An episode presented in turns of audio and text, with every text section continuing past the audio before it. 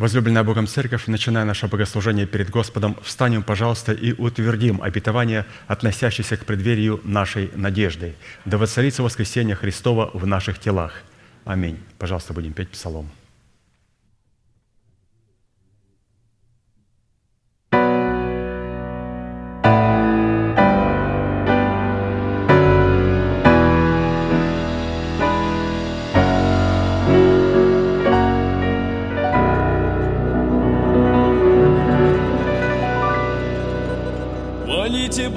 Во святыне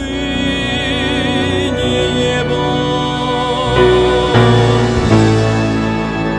Хвалите Бога на тверди силы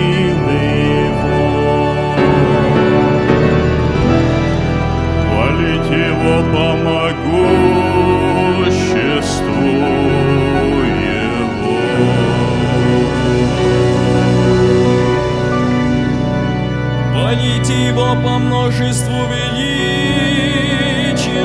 Его. Хвалите Его со звуком трубны.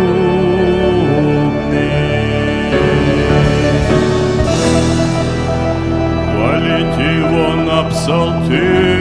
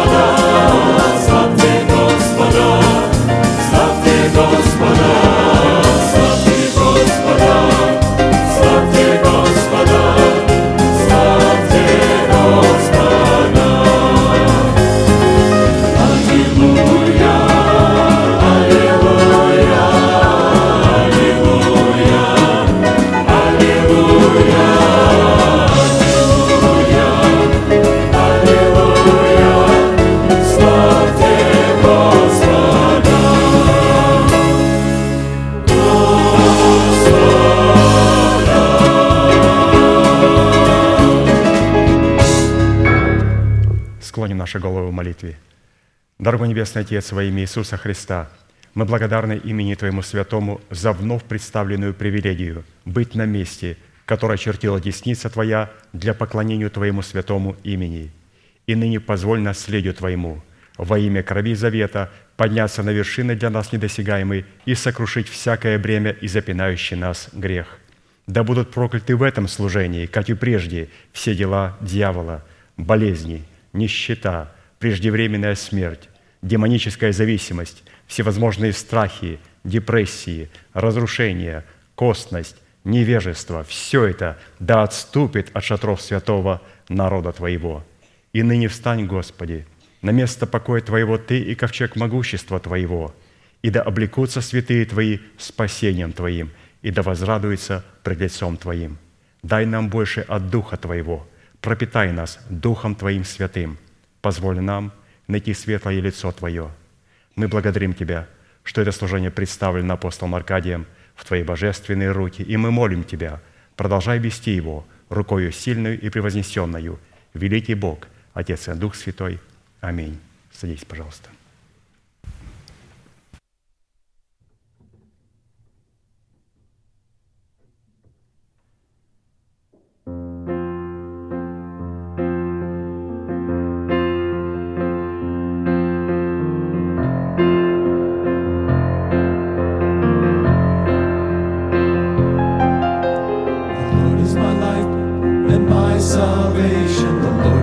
strength of my life. The Lord is my light and my salvation. The Lord is the strength of my life. So I will not be afraid. No, I will not be afraid. Because the Lord is my light. The Lord is my light. The Lord is my light.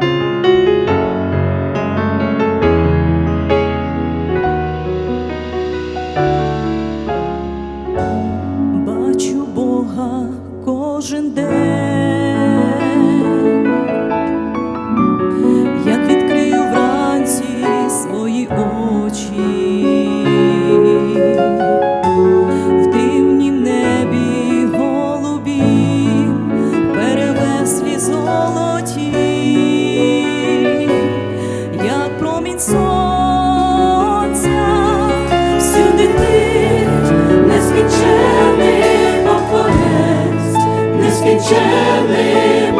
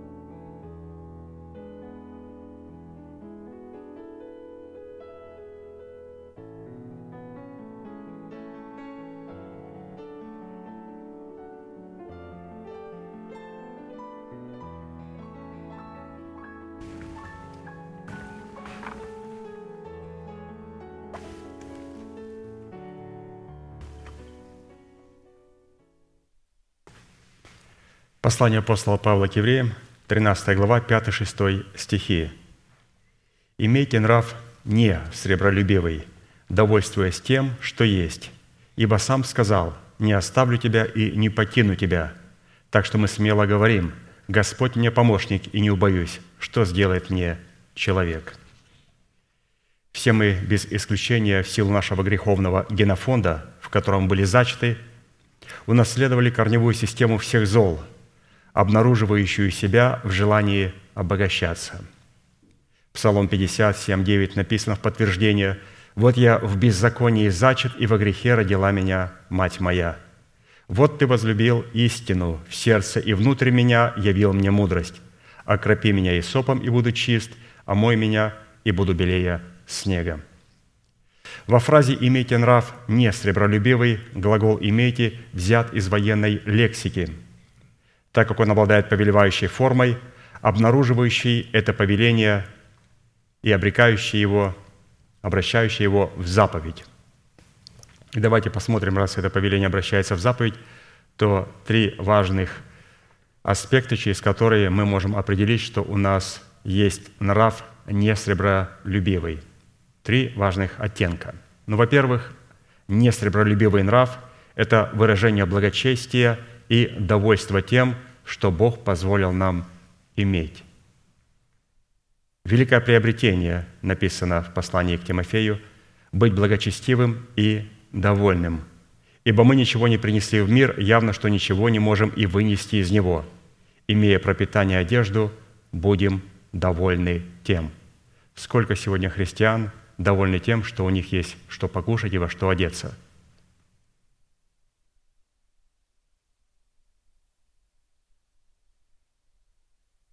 Это люди на вес золота. А люди, которые проявляют недовольство, то у них есть нрав сребролюбивый. Второй оттенок. Не сребролюбивый нрав – это свидетельство что из почвы нашего сердца искоренен корень всех зол. Написано, а желающий обогащаться впадает в искушение и в сеть, и во многие безрассудные и вредные похоти, которые погружают людей в бедствие и пагубу, ибо корень всех зол есть сребролюбие. И третье. Несребролюбивый нрав – это свидетельство щедрости, выраженное в отсутствии гнусной и постыдной корости. 2 Коринфянам 9, 6, 8 – кто сеет скупо, тот скупо и пожнет, а кто сеет щедро, тот щедро и пожнет. Каждый уделяет по расположению сердца, не с огорчением и не с принуждением, ибо доброхотно дающего любит Бог. Бог же силен обогатить вас всякою благодатью, чтобы вы всегда и во всем, имея всякое довольство, были богаты на всякое доброе дело». И мы сейчас, святые, будем петь псалом и служить Богу. И в этом служении Богу мы будем показывать что наше сердце расположено, и в нем нет огорчения, и нас никто не принуждает делать то, что мы сейчас будем совершать, то есть служить Богу десятинами и приношениями. Это очень важный аспект. И когда мы служим Ему, чтобы только в нашем сердце не было нрава сребролюбивого, и он определяется тем, что мы недовольны тем, что мы имеем на сегодняшний день. 98% живущих на планете Земля обвинялись каждый бы из вас судьбами. В Азии, в Африке, в Латинской Америке, с любым из вас. 98% на планете Земля обменялись бы судьбами. Но мы проявляем иногда недовольство, потому что у нас нет такой игрушки, которая есть у соседа. И мы должны понимать, что когда мы чтим Бога действенными приношениями, и когда у нас есть качество «я недоволен то, что у меня есть», эта десятина оскверняется нами, потому что у нас сердце не расположено чтить Бога. А чтить Бога начинается с того, Господи, я благодарю Тебя за то, что Ты позволил мне иметь то, что я имею, и позволь мне из того, что я имею, почтить Тебя. Встанем, пожалуйста, и будем чтить Бога. thank you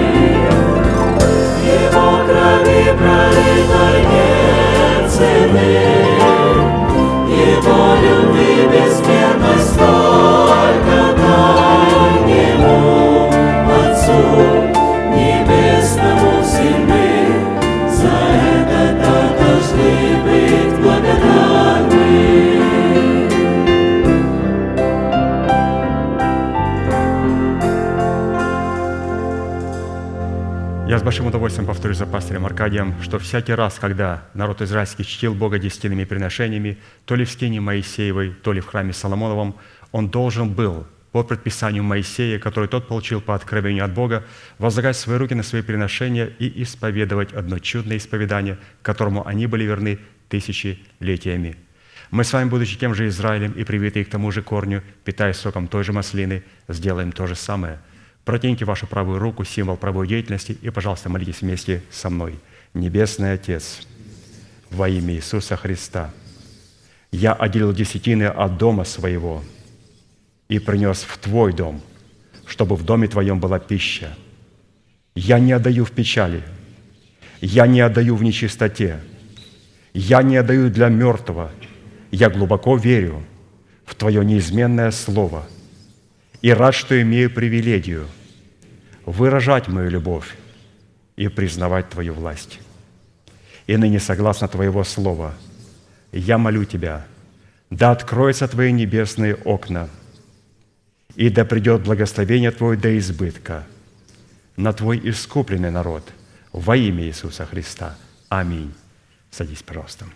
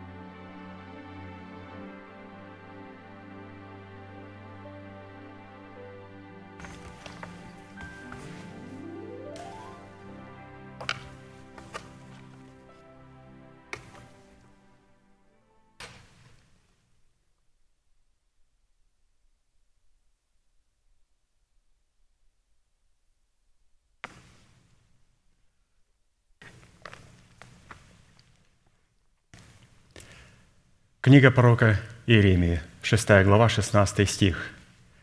«Так говорит Господь, остановитесь на путях ваших и рассмотрите, и расспросите о путях древних, где путь добрый, и идите по нему, и найдете покой душам вашим».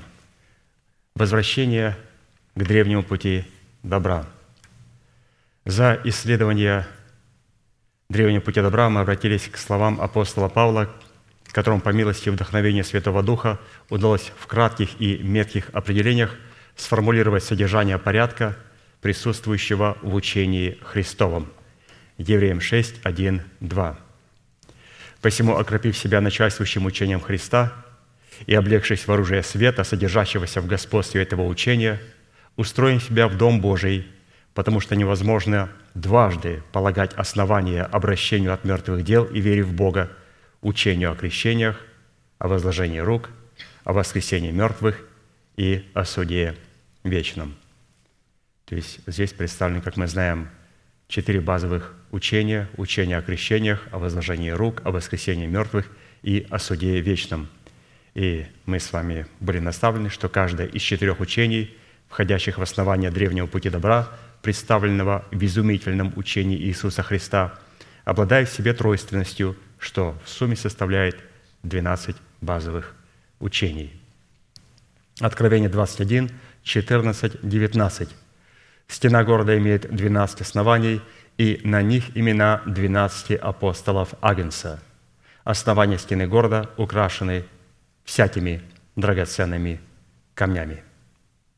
Сегодня на нашем богослужении мы постараемся охватить все 12 драгоценных камней основания и имена 12 апостолов Агнца, написанных на них.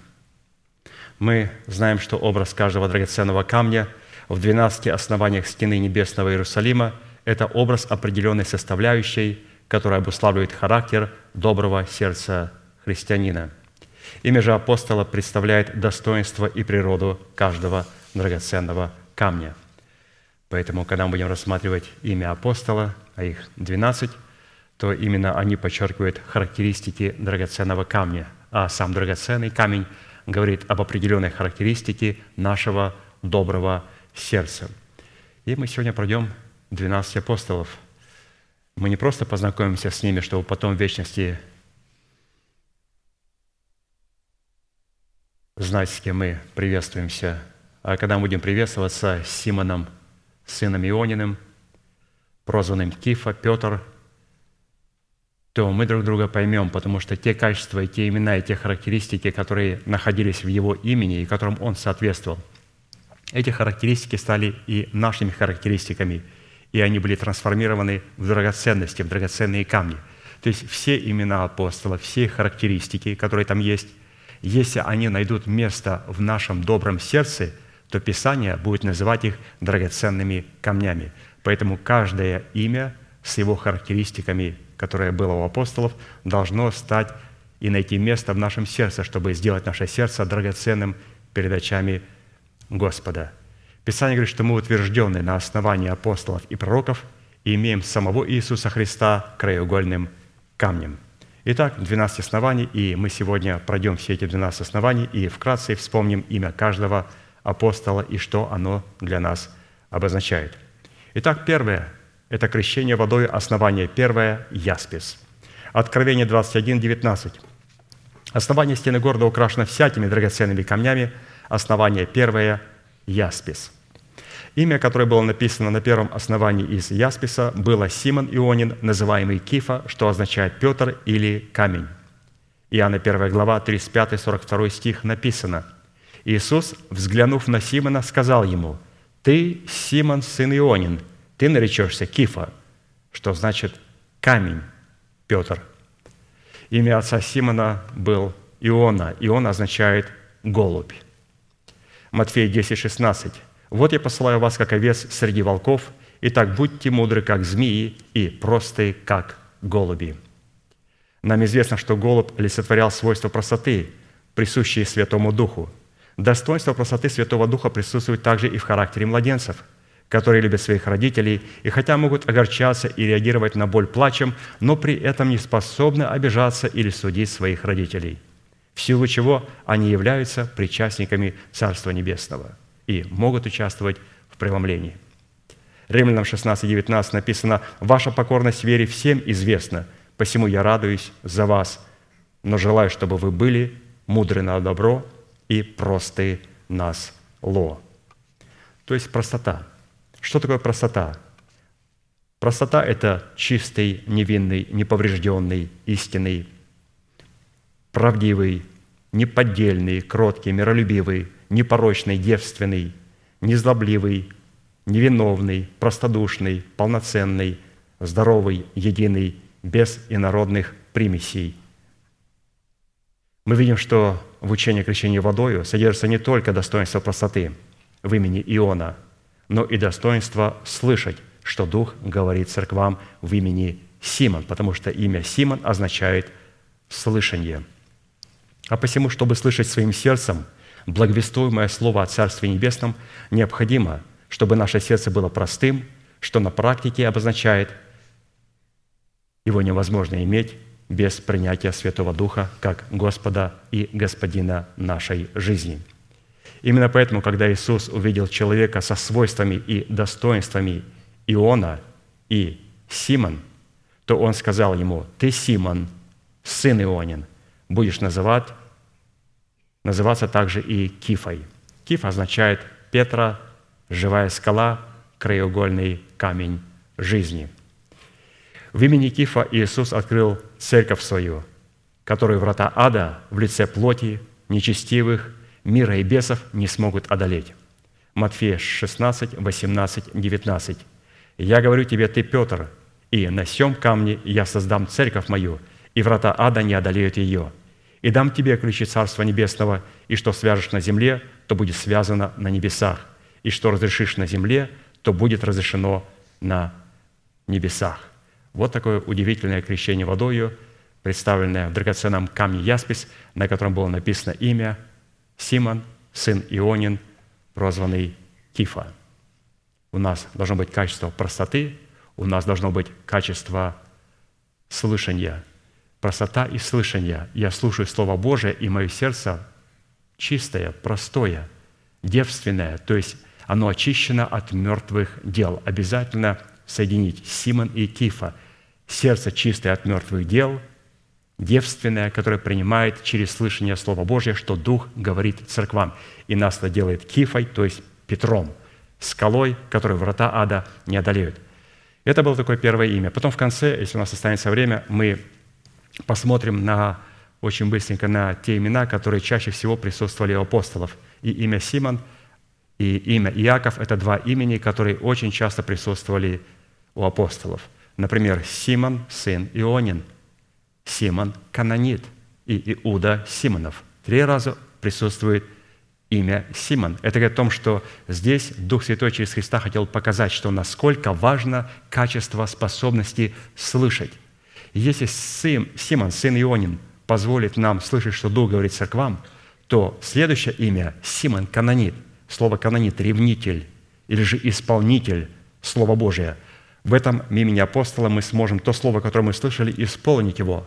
А потом уже Иуда Симонов – это третий раз, когда встречается имя Симон. Теперь мы начинаем исповедовать Слово Божие, хвалу Божию, которую Бог слышит. То есть, ну это в конце, если останется время. Хорошо. Далее. Крещение Святым Духом – это основание второе и представлен в виде драгоценного камня сапфир. Откровение 21, 19. Основание стены города украшены всякими драгоценными камнями. Основание второе – сапфир. Имя, которое было написано на втором основании, было Андрей. Матфея 10, 1, 2.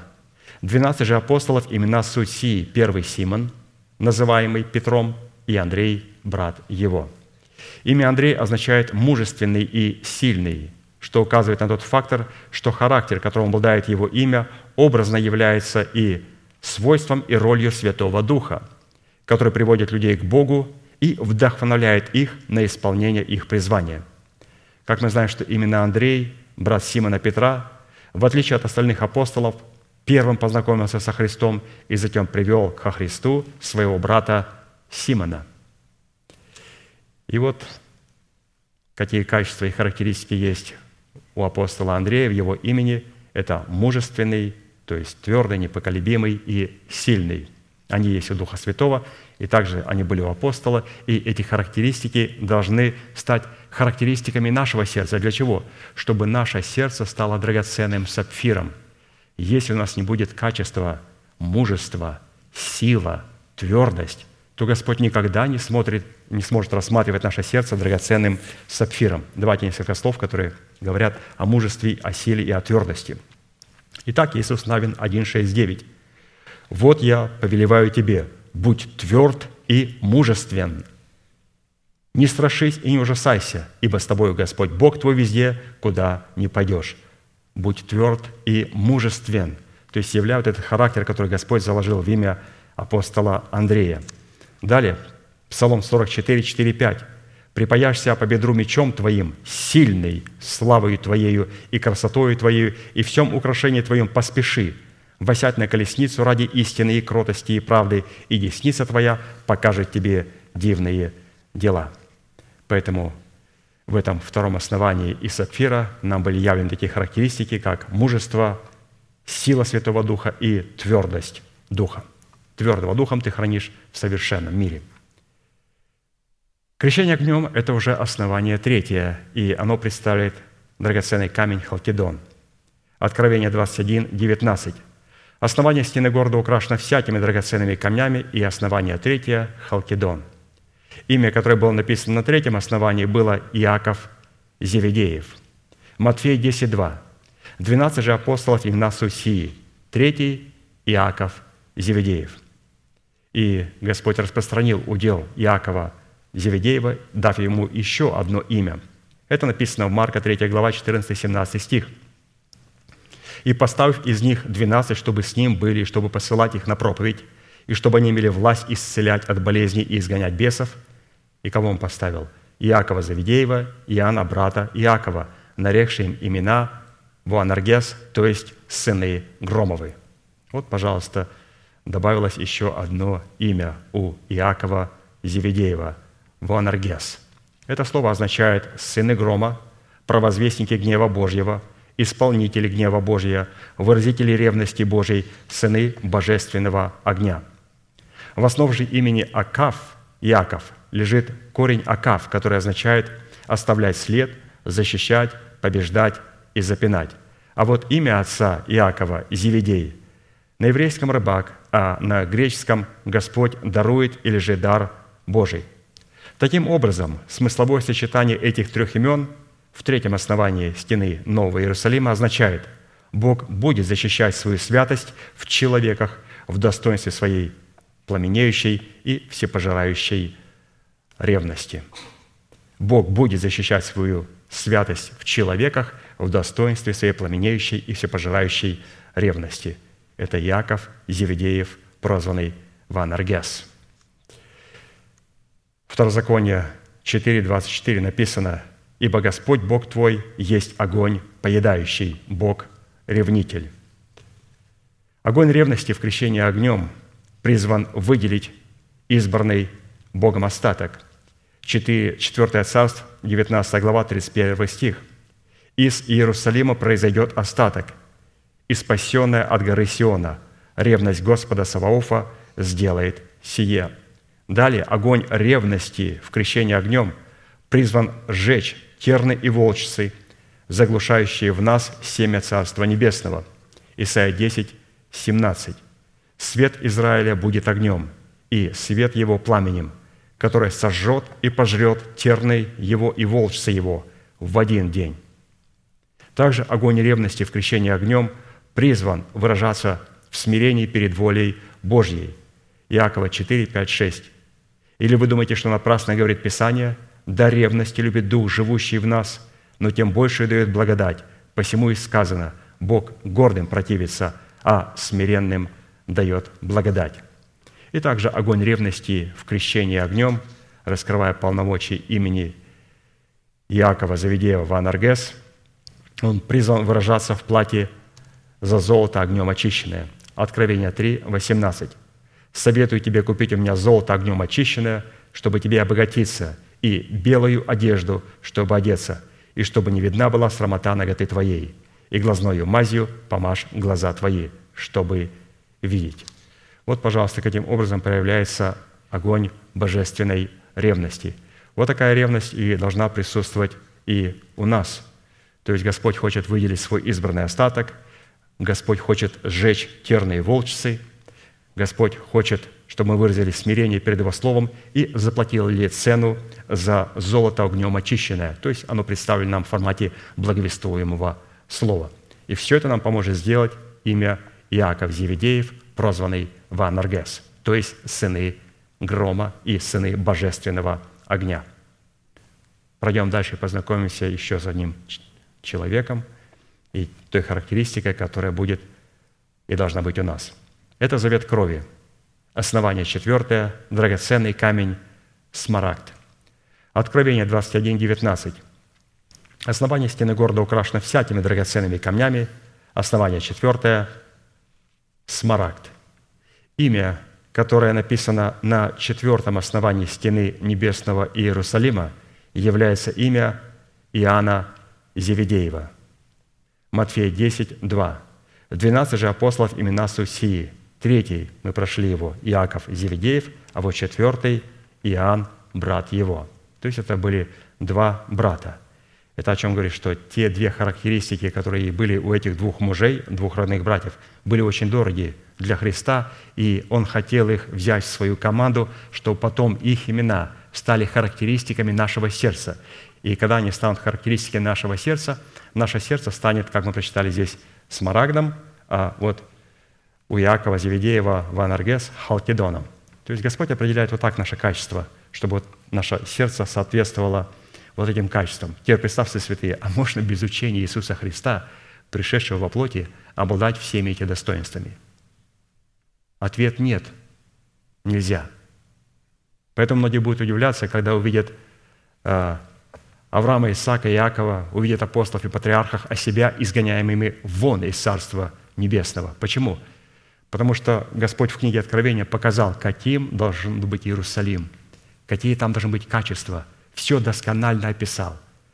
Цвета, колориты, характеристики. Настолько подробно описал, занял в свое время, хотя у него достаточно времени, но для нас занял время, объяснив нам все эти детали. И мы сейчас вот вникаем в них. Итак, Иаков Зевдеев, Иоанн, брат Иакова, им было наречено имя, опять же, Ванаргес, то есть сыны Громовы. Мы уже с вами отметили, что имя Ванаргес в буквальном смысле означает «сыны грома», «провозвестники гнева Божьего», «исполнители гнева Божьего», «выразители ревности Божьей» и «сыны божественного огня». А вот имя Иоанн или же Иоханан означает «Яхве милостив», а имя отца Иоанна – Зеведей. Как мы слышали, это рыбак или же греческое «Господь дарует» или же «дар Божий». И вот сочетание этих трех имен – Иоанн, Зеведей, Иван Аргес – означает, Бог будет являть свою милость в человеках даром по своей благодати, в достоинстве своей пламенеющей и всепожирающей ревности. Бог будет являть благодать, но только в каком достоинстве? В достоинстве своей пламенеющей и всепожирающей ревности – ну, как-то трудно увидеть благодать в таких оттенках пламени. А вот именно так она и представлена, благодать. Евреям 10, 28, 29 написано, «Если отвергшийся законом Моисеева при двух или трех свидетелях без милосердия наказывается смертью, то скольких чайшему, думайте, наказанием поменит будет тот, кто попирает Сына Божия и не почитает за святыню кровь завета, который освящен и Духа благодати оскорбляет». Еще раз, то скольких чайшему, думаете, наказанию повинен будет тот, кто попирает кровь завета. И именно вот Иоанн Заведеев, он представляет для нас завет крови. Кто попирает кровь завета, того Господь будет попирать. А попирать кровь завета – это тогда, когда мы пытаемся заслужить, заработать свое спасение. Оправдание невозможно заработать, его необходимо принять. И потом, когда приняли мы оправдание, теперь необходимо платить цену. Мы платим цену не для того, чтобы получить оправдание. Мы, будучи оправданы, платим цену, чтобы явить плод святости. И все. Мы платим цену только для того, чтобы явить плод святости, но не для того, чтобы получить или заработать оправдание. Для того, чтобы получить оправдание, когда я сделал грех, я прихожу и каюсь перед Богом, получаю оправдание даром по благодати, искуплением в Иисусе Христе, и потом начинаю платить цену, творить правду. И когда люди этого не знают, и когда это в церквях не учат, то представьте, какой будет у них печальный исход. Они даже не знают, что они попирают Сына Божия и не почитают за святыню кровь завета. Чтобы почитать за святыню кровь завета, необходимо обладать тремя качествами – Иоанн, Зеведей, Ванаргес. Хорошо. Следующий апостол. Это завет соли, основание пятое, драгоценный камень, сардоникс. Откровение 21.20. Основание стены города украшено всякими драгоценными камнями, и вот основание пятое – сардоникс. Имя апостола, которое было начертано на пятом основании стены небесного Иерусалима, являлось имя апостола Филипп. 12 же апостолов имена Сусии, пятый – Филипп, Матфея 10.2. Насколько нам уже известно, имя Филипп означает «любитель лошадей». Следует отметить, что в значении имени Филипп речь идет не о любви Бога только к коням, которые являются его личной собственностью и посылаются, но явля... Позвольте мне еще раз прочитать. Следует отметить, что в значении имени Филипп речь идет, речь идет о любви Бога только к тем коням, которые являются его личной собственностью и посылаются им, чтобы светить его и представлять интересы его святости.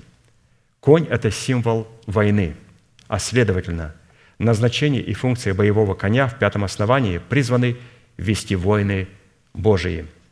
Притчи 21, 31 написано, «Коня приготавливают на день битвы, но победа от Господа». Таким образом, Филипп, которым нарекается пятое основание стены небесного Иерусалима, выполнено из сардоникса, означает призвание прославлять Бога в телах и душах на основании требований, содержащихся в полномочиях завета соли. То есть он представляет Филипп завет соли. И, разумеется, под этим конем Господь рассматривает также и наше тело, которое является носителем святого Бога. 1 Коринфянам 6:20. «Ибо вы куплены дорогою ценою, посему прославляйте Бога и в телах ваших, и в душах ваших, которые суть Божия». И мы соглашаемся с этим откровением, что мы должны прославлять Бога в наших телах и в наших душах, в наших тленных телах и в наших смертных душах, потому что они суть Божии. А как они стали Божьими? Они стали Божьи, когда мы приняли оправдание даром по благодати и искупления в Иисусе Христе. И приняв оправдание, Господь спас наш дух, который стал похож на Бога и стал сродни Богу. Но мы знаем, что другие две субстанции, наша смертная душа, наш мерзкий характер, наше тленное тело, больное, умирающее, страдающее, они должны быть спасены. И чтобы их спасти, их необходимо увидеть, что они являются уделом Божьим. И как только мы поймем, что не только наш дух, а наша душа и наше тело являются уделом Бога, то Господь задействует как нашу душу, так и наше тело на свое служение. Поэтому быть боевым конем – это говорить, Господь, я благодарю Тебя, что Ты спас мою смертную душу и установил мое тленное тело. Благодарю Тебя за воскресение Иисуса Христа, да воцарится оно во мне. И тогда Господь говорит, Ты являешься моей частью, моим уделом, и я становлюсь тогда носителем святого Яхве. Имя Филипп также в нашем сердце призвано поставить нас в зависимость от Святого Духа, чтобы быть водимым Святым Духом. Исайя 63, 12, 14. Поговорим немножко об этом боевом коне.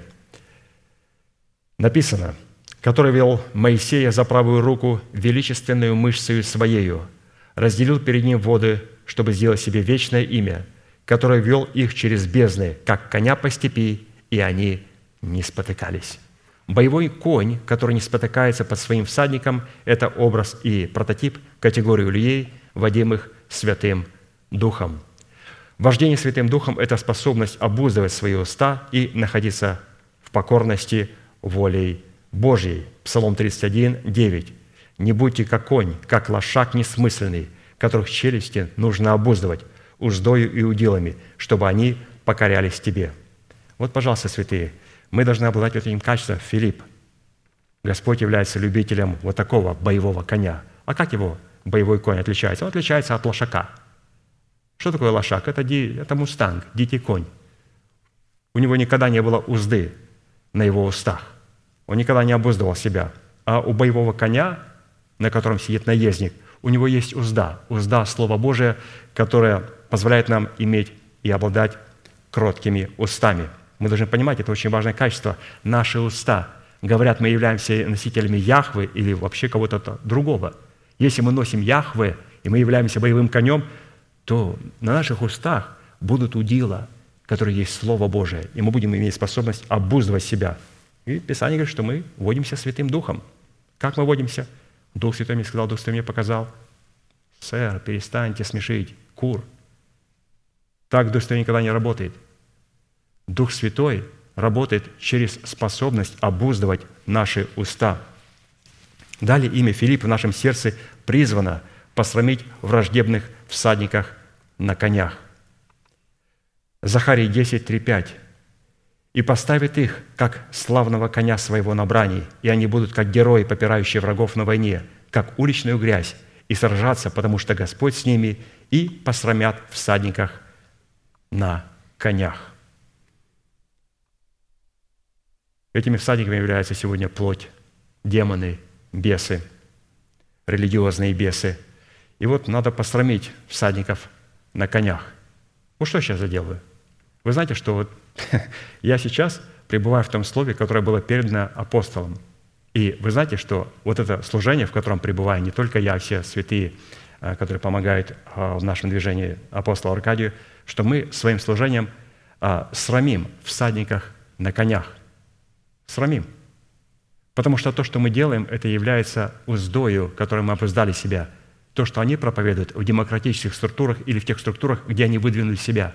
У них нет узды. Они не могут быть носителями Духа Святого. Там нет порядка. Они не знают, что такое вождение Духом Святым. Они не знают, что такое носить на себе шахину, вес и тяжесть Святого Духа. Не знают. Как это определить? Через узда. То есть удила, а насколько через эти удилы, это через эту узду Дух Святой может нами управлять. Далее, имя Филипп в нашем сердце призвано поразить враждующие с Богом народы во главе с Антихристом. Откровение 19, 11, 16. «И увидел я отверстие неба, и вот конь белый, и сидящий на нем называется верный и истинный, который праведно судит и воинствует. Очи у него, как пламень огненный, и на голове его много диадем. Он имел имя, написанное которого никто не знал, кроме его самого. Он был облечен в одежду, обогренную кровью. Имя ему – Слово Божие. И воинства небесные следовали за ним на конях белых, облеченный весон белый и чистый. Из ужа его выходил острый меч, чтобы им поражать народы. Он пасет их жезлом железным.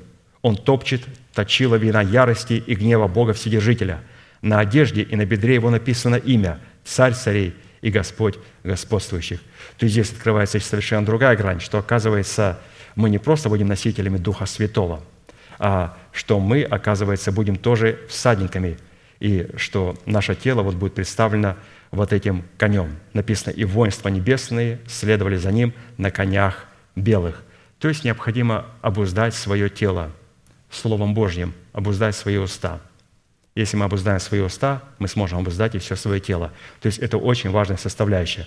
Когда Христос будет идти на тысячелетнее царство, на Армагеддон вначале, чтобы уничтожить Антихриста и все его войско, он будет идти только с теми людьми, которые умеют скакать на конях. А чтобы скакать на коне, необходимо этого коня в формате нашего тела. Обуздать. Обуздать. Никто не скажет ему, Господи, можно я пешочком пойду? Он говорит, пешочком нельзя. Пешочком ты придешь к Белому престолу. А когда я буду идти на тысячелетнее царство, только на конях. Поэтому насколько важно, насколько важно, когда мы будем идти со Христом на тысячелетнее царство, иметь этого белого коня, иметь это тело, которое обоздано, обуздано уздой кротости. Пройдем дальше. Завет покоя – это основание шестое, сердолик. Откровение 21, 19, 20. Основание стены города украшено всякими драгоценными камнями. Основание шестое сердолик. Сердолик означает радующий сердце или же успокаивающий сердце Отца. Вот, вот почему они находятся в завете покоя. Вот драгоценный сердолик. Завет покоя, этот камень, он успокаивает сердце Отца.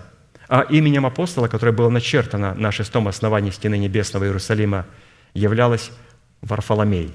Матфея 10, 2, 3, 12 же апостолов, имена Сусии, шестой Варфоломей.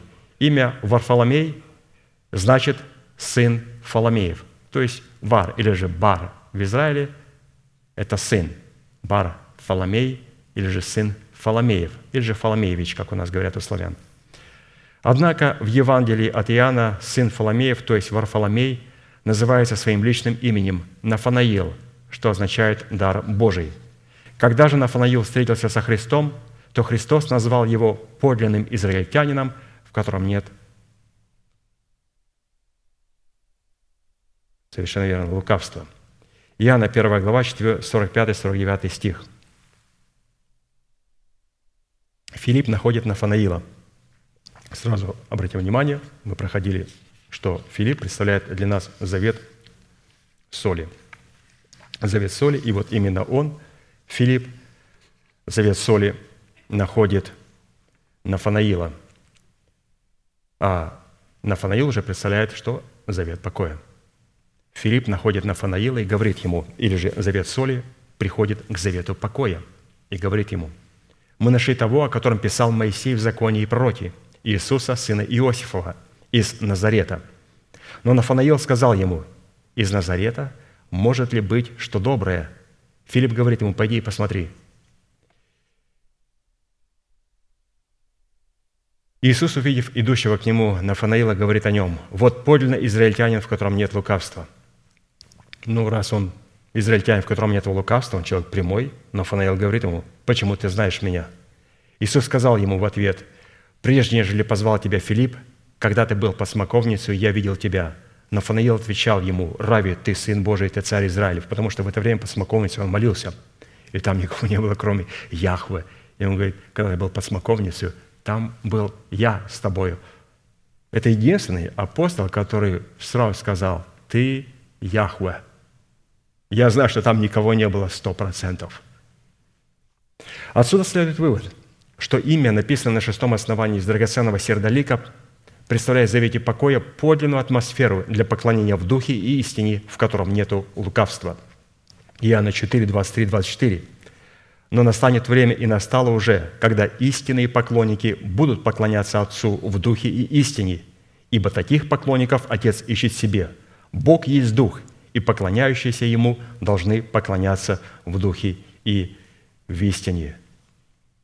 Вот, пожалуйста, что ищет Отец Небесный? Он ищет Нафанаила, израильтянина, в котором нет лукавства. Вот это качество Бог ищет себе поклонников, которые смогли поклоняться Ему в духе и в истине. А это без вот этого апостола ну никак нельзя. С лукавством нельзя поклоняться в духе и в истине. Сердце должно быть очищено от мертвых дел для того, чтобы оно не возвышалось перед Богом, и разум должен быть смиренный перед Богом, чтобы он не ставил свой ум наравне с умом Божьим. Вот нам помог в этом Нафанаил увидеть истинный поклонник Бога, поклоняющийся в духе и в истине. Он как раз по смоковнице поклонялся в духе и в истине. Далее, рождение от воды, основание седьмое, и оно представлено в драгоценном камне хризолит. Откровение 21, 19, 20. Основание стены города украшено всякими драгоценными камнями. Основание седьмое – хризолит – Имя, которое было написано на седьмом основании стены небесного Иерусалима, является имя Фомы. Матфей 10, 2, 12 же апостолов, имена Сусии, седьмой Фома. В Писании имя Фомы встречается восемь раз, из которых три раза как Фомы, который называется Близнец. Тут поговорим о близнецах. Близнецы рождаются очень редко, примерно две 2% всех беременностей. Из них 30% являются идентичными близнецами и 70 двойняшки. То есть ну, практически меньше 1% Это идентичные близнецы, которые полностью похожи друг на друга. И стоит вопрос, что Бог хотел показать в назначении феномена близнецов. Итак, имя Фомы как близнеца в нашем сердце призвано соделать нас перед Богом святыми и непорочными в любви. Ефесянам 1, 4, 7. «Бог избрал нас во Христе прежде создания мира, чтобы мы были святы и непорочны перед Ним в любви, предопределив усыновить нас себе через Иисуса Христа по благоволению воли Своей». Где нас Господь избрал? Он нас избрал во Христе. Во Христе. То есть мы близнецы кого? Христа. Если Он нас избрал во Христе, то мы близнецы Христа. Далее имя Фомы как близнеца в нашем сердце проявляется во власти не находиться в состоянии греха. 1 Иоанна 3,9. «Всякий, рожденный от Бога, не делает греха, потому что семя его пребывает в нем, и он не может грешить, потому что рожден от Бога». Здесь говорится не о нашем теле, которое грешит, или о нашем душе, которая в мыслях согрешает. Здесь говорится, что тот, кто рожден от Бога, говорится о нашем духе, тот не согрешает. Почему? Потому что в нем пребывает семя Бога. Наш дух сродни Богу, и он является близнецом Господа Иисуса Христа. Писание говорит, потому что семя Божье пребывает в этом человеке. Как рождаются близнецы? Одна яйцеклетка, один сперматозоид – когда они встречаются, происходит зачатие, образуется зигота. Потом в течение недели, максимум 14 дней, зигота разделяется неумоверным, непонятным образом на две части. И в матке начинают развиваться два идентичные младенца. Бывают двойняшки, две яйцеклетки, два яичника встречаются. И развиваются две совершенно разные зиготы. Но здесь одна яйцеклетка – и один сперматозоид встречаются, и образуется вначале одно, и это одно есть Христос. Ведь здесь написано, «Семя Божие пребывает в вас». И потом оно разделяется. И вот мы сидим здесь, это вот как раз та зигота, которая поделилась. И мы являемся близнецами Христа. Разумеется, здесь говорится о нашем, о нашем духе. Просто теперь нам надо эти характеристики Христа перенести на нашу душу – в наши мысли и на наше тленное тело, чтобы мы были как Господь Иисус Христос. Но наше тело, святые, оно должно так же сиять, как у Иисуса Христа. Вот в книге Откровения, когда Иоанн увидел на острове Патмос, он увидел Христа во славе своей а, видении, то он пал перед ним, он умер, а мы являемся близнецами Христа. То есть Господь покажет свою славу, покажет свою славу во святых здесь на земле. Далее, имя Фомы как близнеца – в нашем сердце это способность быть органической частью тела Христова, Церкви Христовой. Ефесянам 3, 10, 11. «Дабы ныне соделать известным через Церковь начальством и властям на небесах многоразличная премудрость Божия, по предвечному определению, которое Он исполнил во Христе Иисусе Господе нашим». Через кого стало известно? Через Церковь. Через кого ангелы могут узнать о Боге? Через Церковь. Через избранный Богом остаток. Почему? Потому что мы близнецы Христа – Имя Фома, прозванный Близнец. Мы похожи на Бога. И ангелы вникают в церковь, вникают в святых, и же те драгоценные камни, которые есть в нашем сердце, и через них узнают о величии Бога.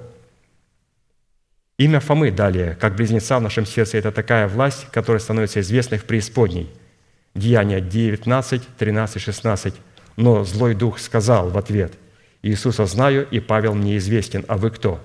То есть Павел был похож на Христа, а те семь сыновей первосвященника Скевы, которые заклинали именем Господа Иисуса Христа, которого проповедует апостол Павел, они сказали, вы знаете, вы не похожи ни на апостола, вы не похожи ни на Христа. Кто вы такие? И он взял такую силу над ними, что избил их и раздел их до нога. И это было очень известным, и великий ужас и страх а, пришел на то место. Далее – Рождение от Духа. Следующее учение – это основание восьмое, драгоценный камень, верил. Откровение 21, 19, 20. Основание стены города украшено всякими драгоценными камнями. И вот основание восьмое – верил. Имя, которое написано на восьмом основании стены небесного Иерусалима, является имя Матфея Мытаря или Левия Алфеева. Матфея 10, 2, 12 же апостолов имена Сусии, 8 Матфей Мытарь. Мытарь – это такая профессия. Он собирает государственный налог и святыню государственную, то есть таксы. Само же имя Матфей означает «дар Божий» или «посланник Бога». Однако у Матфея, мытаря, было еще одно имя, которым он называется у евангелиста Иоанна. Это имя Левий Алфеев. Имя Левий означает «привязанный», а имя отца Алфея означает «знаменитый». Таким образом, имя апостола Матфей, мытарь, называемый Левием Алфеевым, означает знаменитый посланник Отца, призванный собрать святыню Господню в лице избранных, чтобы привязать их ко Христу. Имя Матфея Мытаря, как собирателя святынь, привязывающего эти святыни ко Христу, это соработа со Святым Духом, пасущего в садах и собирающего лилии. Песни песней 6, 2, 3. «Мой возлюбленный пошел в сад свой, в цветники ароматные, чтобы пасти в садах и собирать лилии.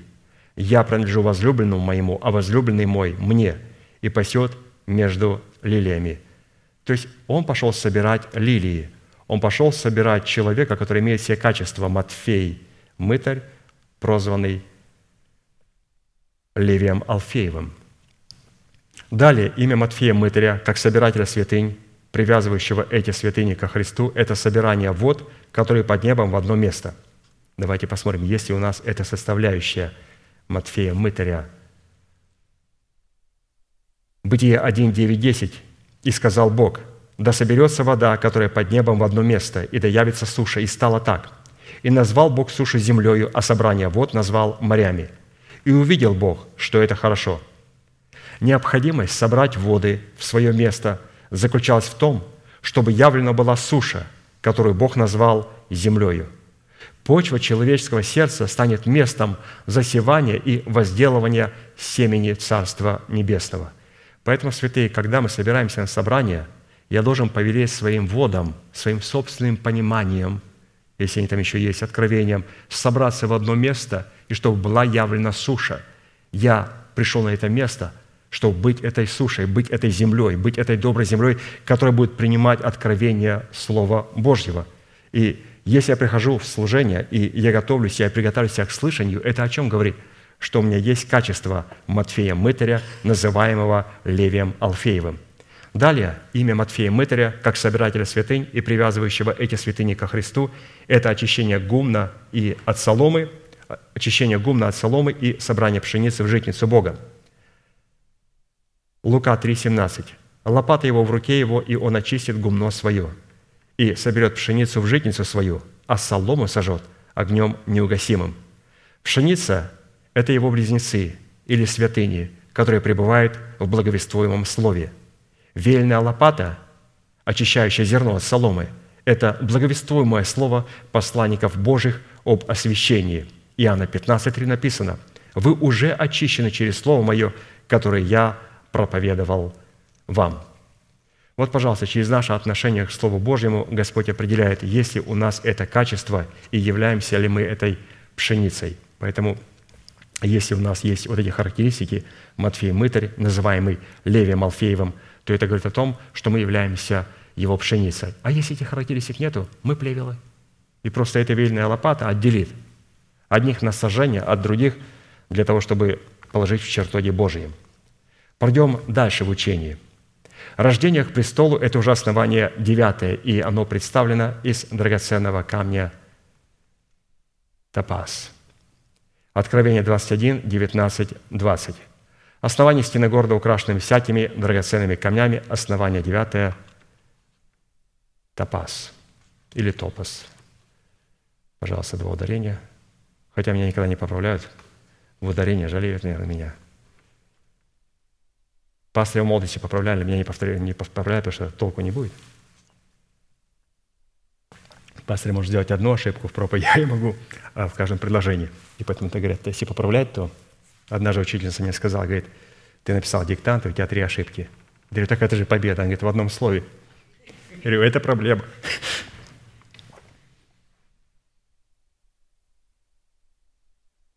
Хорошо, основание девятое – топасу. Имя, которое написано на девятом основании стены Небесного Иерусалима, является Яков Алфеев. Матфея 10, 2, 3. 12 же апостолов имена Сусии, 9 Иаков Алфеев. Имя Иаков означает «он держится за пету», «он будет запинать», «он оставит след», «он защитит», «он победит». В то время как имя отца Иакова в данном основании – это Алфей, что означает «знаменитый» или же «отличительный» как по своему виду, так и по своему содержанию. А посему слитые воедино имена Иаков и Алфей в своей совокупности означают следующее. Бог произведет полную победу над врагами избранного им остатка, облечет его в царское достоинство, даст ему престолы славы и соделает его отличительным во всех народах и от всех народов. И когда мы читаем, мы говорим, Господи, мы хотим этого. Он говорит, тогда необходимо иметь характеристику Иакова Алфеева. Если это будет, я это определю через то, что твое сердце будет похоже на драгоценный камень топаз. Итак, давайте посмотрим, где встречается имя Иакова Алфеева в Писании. Ну, во-первых, имя Иакова Алфеева призвано произвести различия между праведником и нечестивым. Малахия 3, 17, 18. «И они будут моими, говорит Господь Саваоф, собственностью моею в тот день, который я соделаю, и буду миловать их, как милует человек сына своего, служащего ему. И тогда снова увидите различия между праведником и нечестивым, между служащим Богу и неслужащим Ему». То есть имя Яков Алфеев, оно позволит нам произвести вот это разделение между праведником и нечестивым. И не только – Сейчас тогда остались только праведники. Сейчас будем праведников делить. Далее. Имя Иакова Алфеева призвано произвести, превознести сидящих на престоле и сделать их отличительными от тех, кто не родился к престолу. Посмотрите, что делает Иаков Алфеев, какое служение у него. Вначале он делает различие между праведником и нечестивым. Хорошо, мы э, выбрали правду, вошли тесными вратами. И теперь Господь говорит, я хочу превознести тебя – на престоле славы Божьей. И мы говорим, Господи, как ты это сделаешь? Песни песней 6, 8, 9. «Есть 60 цариц и 80 наложниц, и девиц без числа.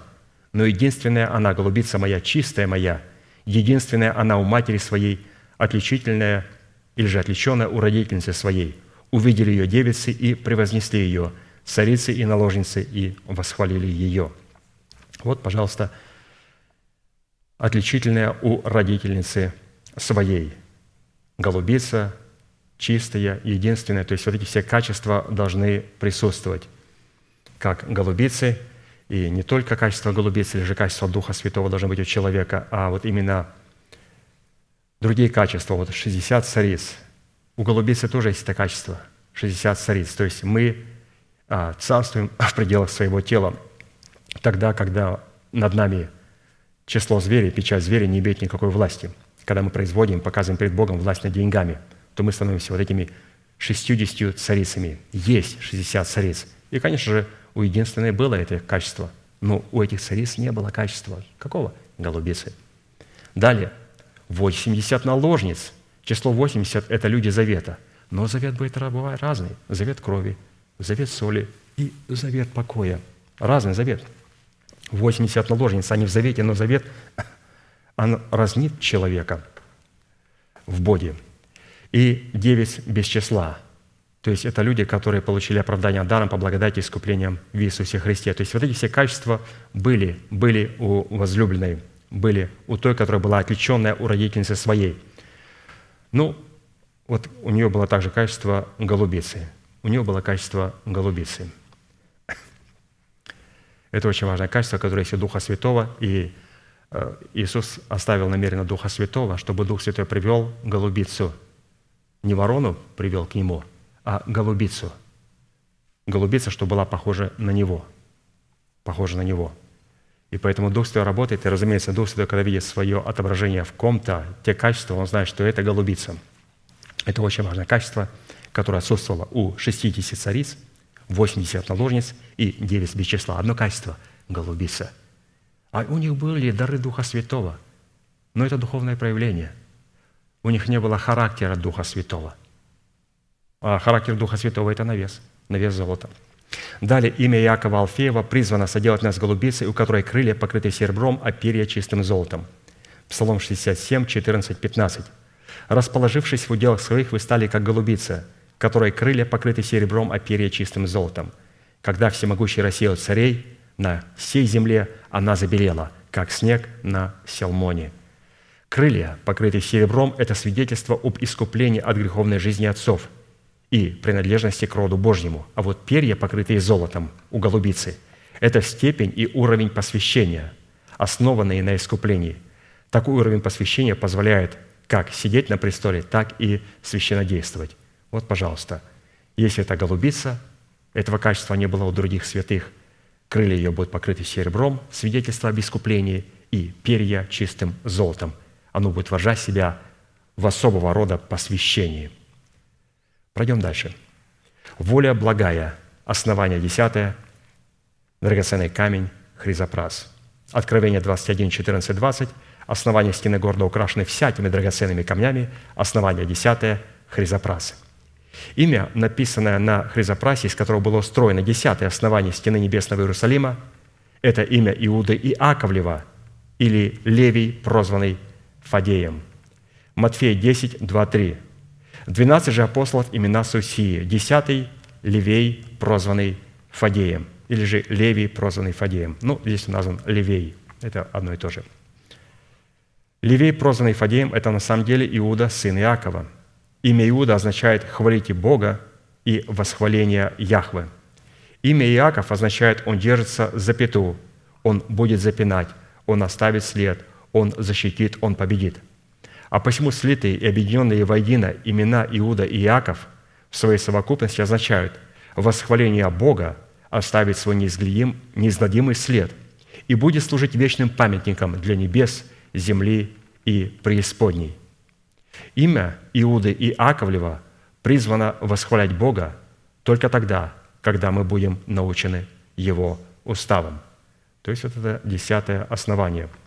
То есть Иуда Яковлев, что Иуда – хвала, Иаков – хвала, которая оставляет след, как в преисподней, так и на небесах. Как, Господи, такую хвалу говорить? Выучить наизусть, какой, какой, Господи, говорит, брат Данил, а какой стих наизусть выучить? Да любой. Главное, чтобы этот стих стал достоянием, любой псалом, чтобы он стал достоянием нашего сердца. А как он станет достоянием нашего сердца? Его не надо учить наизусть его необходимо принять в формате благовествуемого слова. И потом здесь, вот этот псалом первый, популярный христианами, он записан здесь. Почему? Потому что когда я молюсь первым псалмом, когда я произношу его, я знаю, о чем я молюсь. Я в каждое слово вкладываю мысль, и в этом есть сила. Когда я просто наизусть говорю то, чего я не понимаю, Бог не слышит этой молитвы, Он не понимает. Мы просто как рыба в аквариуме, которая пускает пузырьки из своего рта – но когда мы говорим «исповедуем веру своего сердца», а исповедать веру своего сердца, мне вот надо вот столько страниц расписать и объяснить, что обозначает это. Я прочитаю, я пойму, и потом я буду молиться Богу а, с тем откровением, которое я принял. То есть необходимо иметь учителя. Давайте посмотрим, где открывает себя Иуда Яковлев – Псалом 118, 171, 172. «Уста мои произнесут хвалу, когда ты научишь меня уставам твоим». То есть я буду хвалить тебя только тогда, когда ты меня научишь. Давайте обратим внимание на слово «хвалить» и на слово «научишь». Хвалить – это перечислять имена и титулы Бога. Это перечислять совершенные дела Бога. Это благодарить Бога за совершенные им дела. Это хвалиться Богом в исповедании и в песнях. То, что мы делаем в начале собрания в конце собрания мы поем, и мы хвалим Бога. А также хвалить это то, а, что сокрыто было от многих людей, но нам открыто. Хвалить Бога – это значит оставаться и не покидать свое место. Это быть верным своему призванию. Это изучать и восполнять желания Бога. Это доверять Богу и уповать на Бога. Это тоже является хвалить Бога. А ключ к усвоению стратегии хвалы находится в смысловом, в смысловом значении глагола «научишь». То есть произнесу хвалу, когда? Когда Ты, Господи, через Твоего человека научишь меня. Вот этот глагол «научишь», включая себя. Господь, Ты пошлешь учителя и наставника. Это учиться быть учеником в соответствии Твоих уставов. Это научаться от уставов платить цену за ученичество. Это быть приученным действовать в пределах Божьих уставов. Это быть наставленным на путь Божьих уставов. Это быть приготовленным к исполнению Божьих уставов. Это быть облеченным и восхвалять уставы Божии в своем сердце. Вот такое обилие, которое находится в этом десятом основании. Воля угодная. Основание одиннадцатое. Драгоценный камень – диацинт. Откровение 21, 14, 20. Основание стены города украшено всякими драгоценными камнями. Основание одиннадцатое – гиацинт. Имя, написанное на гиацинте, из которого было устроено одиннадцатое основание стены Небесного Иерусалима, это имя Симона Канонита. Матфея 10, 2, 4, 12 же апостолов имена суть сии, 11 Симон Канонит. Имя Симон в основании угодной воли означает «слышать», в то время как его прозвище «канонит» означает «ревнитель», то есть канон, канонит, ревнитель, ревнитель по слову. А посему слитые и объединенные воедино имена Симон и Канонит в своей совокупности будут обозначать следующее. Чтобы угодить Богу или же соработать с угодной волей Бога, необходимо иметь открытое ухо, чтобы слышать, что Дух говорит церквам через благовествуемое Слово о Царстве Небесном. И необходимо быть ревнителем воли Божьей, что означает томиться в ожидании исполнения судов Божьих. Симон Канонит. Я слушаю, чтобы исполнять. Симон, сын Ионин, первое слово. Господи, мое сердце чистое, простое, чистое, чтобы принимать слово. Симон Канонит. То слово, которое принял Господь, теперь я являю ревность, чтобы исполнять его. И мы сейчас дойдем до имени Иуда Симонов. А теперь, Господи, я хвалю Тебя, и Ты слышишь меня. Ну, сейчас Симон Канонит. Имя Симона Канонита в нашем сердце призвано делать нас открытыми для благовествуемого слова о Христе. Деяние 16, 14, 15. «И одна женщина из города Фиатир именем Лидия, торговавшая баграницей, чтущая Бога, слушала, и Господь отверз сердце ее внимать тому, что говорил Павел». То есть Симон Канонит – Второе Коринфянам 4, 3, 4. «Если же и закрыто благовествование наше, то закрыто для погибающих, у которых Бог века сего ослепил умы, чтобы для них не воссиял свет благовествования о славе Христа, который есть образ невидимого». Вот, пожалуйста, ослепленные умы – это люди, у которых нет вот этой характеристики Симона Канонита. Когда мы слушаем – мы слушаем для того, святые, чтобы исполнить то, что мы услышим. Но когда мы слушаем для того, чтобы «а что-нибудь сегодня новенькое будут говорить?» Даниил снова будет говорить изучение, хотя у нас таких нет, но я просто привожу иллюстрацию. У нас, наоборот, святые говорят, слава Богу, он может и продолжать и дальше, и дальше, то есть, чтобы мы продолжали утверждать то, что нам передал апостол. Ну, конечно, можем в рамках а, возможного. Но здесь говорится о том, что а, как вот эта Лидия, она была готова принимать в свое сердце, потому что она хотела исполнить то, что скажут ей апостолы. А ослепленные умы – это люди, у которых есть свое собственное понимание, и когда они слушают, и когда человек подходит, вот что мне поступить в моей ситуации? И надо сразу предупреждать, предупреждать, что если я вам скажу, сейчас вы должны это исполнить. Если нет, то вы понесете на себя проклятие. Итак, не давать вам ответ? А, лучше не надо. Хорошо, до свидания. Всегда так подходит человек и говорит, что вы посоветуете? Я дам совет, у тебя два выхода. Либо сделать то, что я сделал, либо ты понесешь на себя проклятие. И тогда человек думает, послушаться или нести на себе проклятие. Симон Канонит – слышание, в котором присутствует ревность. Имя Симона Канонита в нашем сердце призвано наделять нас способностью испытывать источник информации и приемник информации. 2 Коринфянам 13, 5. «Испытывайте самих себя, верили вы, самих себя исследуйте. Или вы не знаете самих себя, что Иисус Христос в вас, разве только вы не то, чем должны быть?» Возлюбленные, не всякому духу верьте, но испытывайте духов, от Бога ли они, потому что много лжепроков появилось в мире. Это уже 1 Иоанна 4, 1. То есть что необходимо делать? Необходимо исследовать источник информации и приемник информации. Источник информации – это человек, который мне говорит. И сразу, когда я слышу слово, ко мне приходит Симон Канонит и говорит, я тебе помогу. Кто это человек, который тебе говорит? Я не знаю, я на YouTube его нашел. Закрой немедленно, не слушай его. Понял. И когда я прихожу в собрание, Симон ко мне говорит, ты приготовил свое сердце. У тебя приемник готов? Готов приемник, чтобы принимать благовествуемое слово. Поэтому Симон Канонит помогает нам что делать? Первое, определить источник информации. кто говорит мне, и второе – преемник информации. Я готов принимать то слово, которое Господь мне передает. Далее, совершенная воля, основание 12 драгоценный камень аметист. Откровение 21, 14, 20. Основание стены города украшены всякими драгоценными камнями. Основание 12 аметист. Прекрасный камень аметист в переводе с древнегреческого означает «трезвый, девственный», который в этом основании будет представлять написанное на нем имя апостола Иуды Симонова из селения Кариот. Матфея 10, 2, 4. «Двенадцать же апостолов имена Сусии, двенадцатый Иуда Искариот, который предал его, и также Иоанна, 12, 4. Один из учеников его, Иуда Симонов из Кариот». Вот такое имя Иуда Симонов. Какая прекрасная судьба, и она была потеряна им.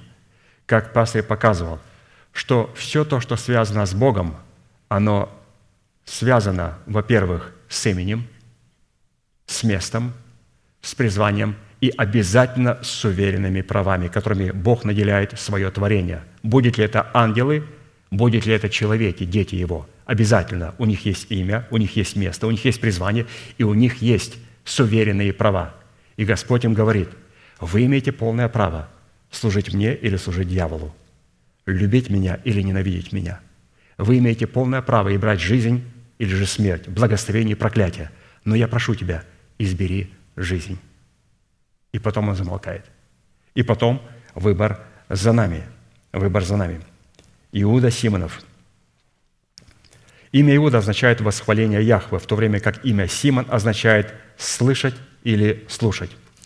В своей же совокупности эти два имени в 12 основании стены Небесного Иерусалима будут означать наделенный полномочиями возносить хвалу Богу – в формате совершенной воли Бога, которую услышит Бог. Возносить такую хвалу в формате совершенной боли, это вот Иуда, которую услышит Бог. Это Симон. Имя, имя Симон, стоящее после имени Иуды, говорит о том, что в данном случае Бог слушает молитву только такого человека, который способен общаться с Ним в формате хвалы, который отвечает требованиям Его совершенной воли – Потому что только посредством хвалы, выстроенной на требованиях совершенной воли, Бог приведет в исполнение окончательный приговор над падшими ангелами и нечестивыми людьми. Приговор, не подлежащий обжалованию и изменению, как справедливое и вечное возмездие за посеянное зло, и одновременно воздаяние для праведных в предмете великой награды за посеянное добро. Псалом 67, 21, 29. Бог для нас, Бог во спасение, во власти Господа Вседержителя врата смерти. Но Бог сокрушит голову врагов своих, волосатое темя закоснелого в своих беззакониях. Господь сказал, «От Вассана возвращу, выведу из глубины морской, чтобы ты погрузил ногу твою, как и псы твои язык свой, в крови врагов.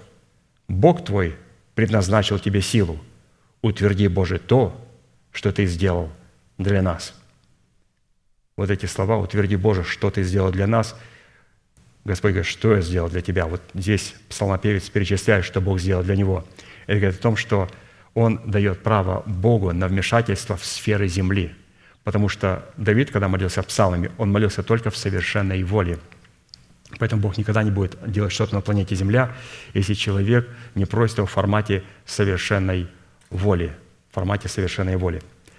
Ну, вот такие вот 12 имен апостолов. А теперь давайте ответим на один маленький вопрос. Какие имена апостолов встречаются чаще всего? Пальму держит два имени. Это имя Симон и имя Иаков. Имя Симон встречается три раза и означает «слышание». Симон Ионин. Мое сердце чистое для того, чтобы принимать Слово Божие, и я слышу, что Дух говорит церквам – Второй – Симон Канонит. То, что я услышал, я теперь буду ревностно стараться исполнять. Иуда Симонов. И буду исповедовать его в формате хвалы в совершенной воле, чтобы Бог мог услышать мою хвалу. Далее. Имя Иаков встречается три раза. Имя Иаков означает «он держится за пету», «он будет запинать», «он оставит след», «он защитит» и «он победит». И это апостол Иаков Зеведеев, Иаков Алфеев и Иуда Яковлев. Это говорит о том, что это качество и характеристика, которая должна найти в нашем сердце, очень важна для Бога. А посему слитые и объединенные воедино эти три имени означают Бог будет защищать свою святость в человеках в достоинстве своей пламенеющей и всепожирающей ревности. После чего Бог произведет полную победу над врагами избранного им остатка, облечет его в царское достоинство, даст ему престолы славы и соделает его отличительным во всех народов и от всех народов. И в конце он наделит его полномочиями возносить хвалу Богу в формате совершенной воли Бога, которую слышит Бог. Далее имя Иуды, оно встречается два раза среди апостолов и означает Иуда – хвалить Бога или восхваление Яхве. Это Иуда Яковлев и Иуда Симонов. А посему слитые объединенные воедино имена этих двух апостолов означают наделенный полномочиями возносить хвалу Богу в формате совершенной воли Бога, которую слышит Бог, и такое восхваление Бога оставит свой неизглядимый след и будет служить вечным памятником для небес, земли и преисподней. То есть практически, что я сегодня перед собранием сделал, я взял конспект пастыря и быстренько-быстренько пособирал все эти маленькие кроссфорды. И вы знаете, то есть я удивился, удивительно. Они и вот в 12 они были очень красиво представлены. И потом, когда мы стали совмещать имя Симона, вот эти три имени вместе, оно все гармонирует. Я думаю, боже мой. Потом имя Якова, оно гармонирует. Имя Иуды, оно гармонирует. Ну, откуда ни зайди, оно все а, гармония, полная последовательность. Далее имя Алфей встречается два раза, означает знаменитый или же отличительный как по своему виду, так и по своему содержанию – это Левий Алфеев и Иаков Алфеев. А посему слитые и объединенные воедино имена эти будут означать знаменитый посланник Отца, призван собрать святыню Господню в лице избранных, чтобы привязать их ко Христу. После чего Бог произведет полную победу над врагами избранного им остатка, облечет его в царское достоинство, даст ему престол славы и соделает его отличительным во всех народов и от всех народов.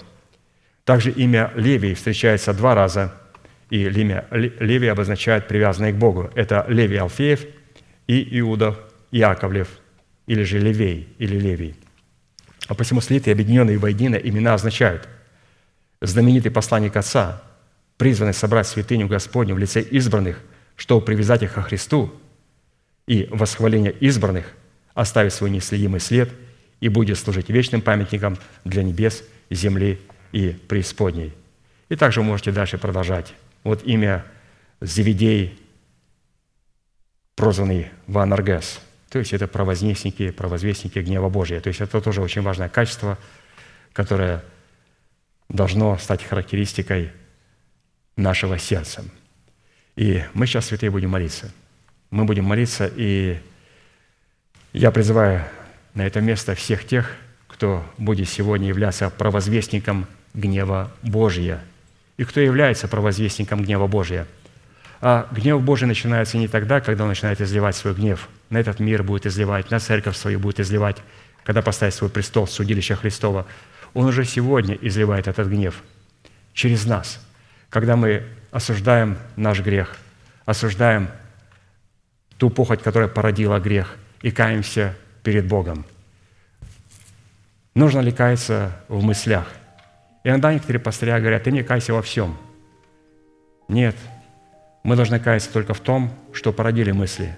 Поэтому если нас наши лидеры заставляют каяться и исповедать грехи в том, что мы не сделали, а в наших мыслях, да убоятся они Бога. И такая практика категорически запрещается в Церкви Христовой.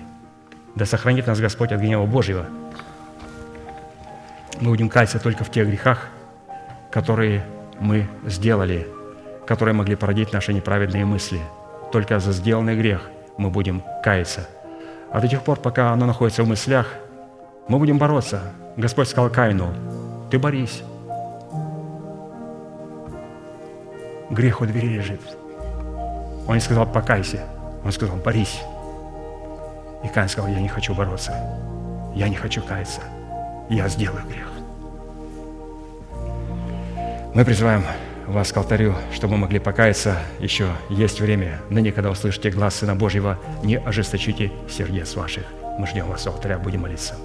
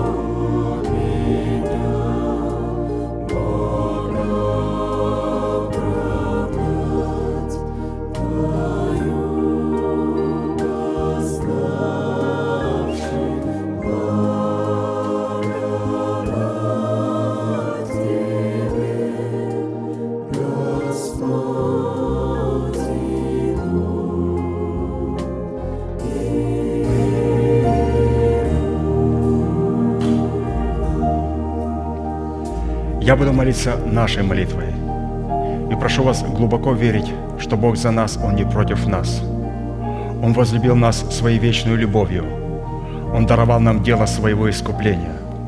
Он встал между нами и нашими врагами, чтобы защитить нас и поставить нас, и поднять нас до своего уровня. Глаза закрыты – это элемент тайной комнаты, руки воздетые к небесам – это знак того, что руки наши без гнева и сомнения – Молитесь, пожалуйста, вместе со мною. Небесный Отец, во имя Иисуса Христа, я прихожу к Тебе и на этом святом месте, в собрании святого народа Твоего, я раскрываю мое сердце, чтобы Ты мог увидеть мою боль, мое страдание, мою рану, нанесенную грехом и похотью, которые я ненавижу и от которых я отрекаюсь. Я прихожу к Тебе с моей зависимостью, страхом, болезнью, попранной честью, поруганным достоинством. Прошу Тебя, прости меня, омой меня, очисти меня, исцели мою рану, восстанови меня, защити меня кровью Сына Твоего. И прямо сейчас, перед небом и адом, я хочу исповедать, что согласно Твоего Слова я омыт, я очищен, я восстановлен, я оправдан, я спасен. Прощаются грехи ваши и беззакония ваши во имя Иисуса Христа. Да благословит тебя Господь, да презрит на тебя светлым лицом своим и помилует тебя и да даст тебе мир. Да падут вокруг тебя тысячи и десятки тысяч, одесную тебя, а к тебе не приблизится – да придут на тебя благословения гор древних и холмов вечных. Да будет низвержена шумом из тела твоего держава смерти, и да будет на месте ее воздвигнута держава жизни и воскресения.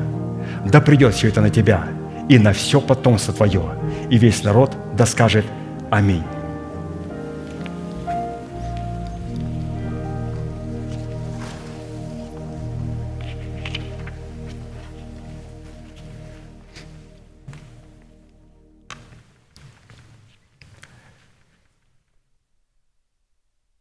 Хорошо, святые, давайте закончим нашей неизменной манифестацией.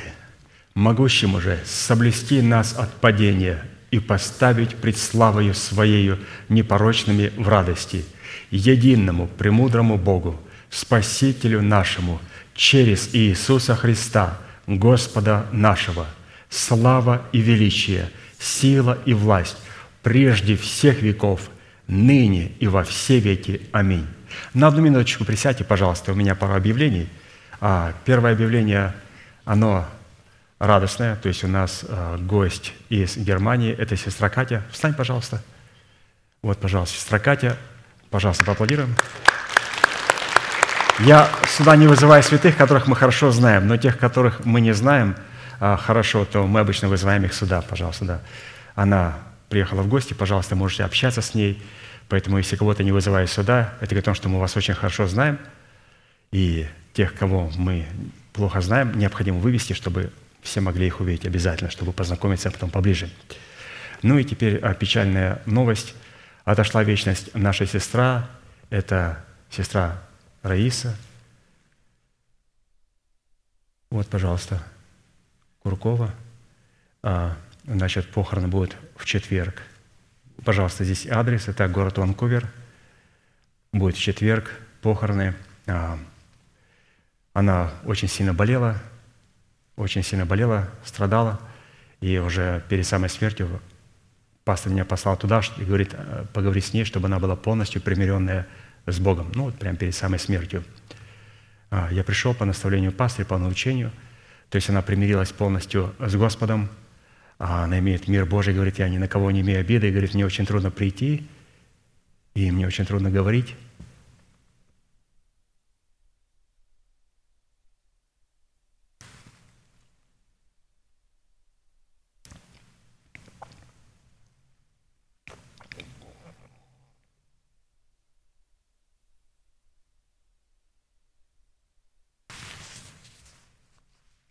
Говорит, если я кого-то обидела, пускай просят меня.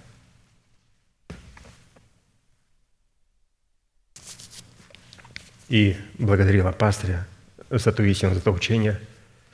И она говорит, что я имею его сердце, я очень ценю, оно очень дорого мне, и у меня есть вечность. Ну и я благословил ее, и вот, пожалуйста. Хорошо. А, Следующее собрание будет во вторник в 7 часов вечера, а также в четверг.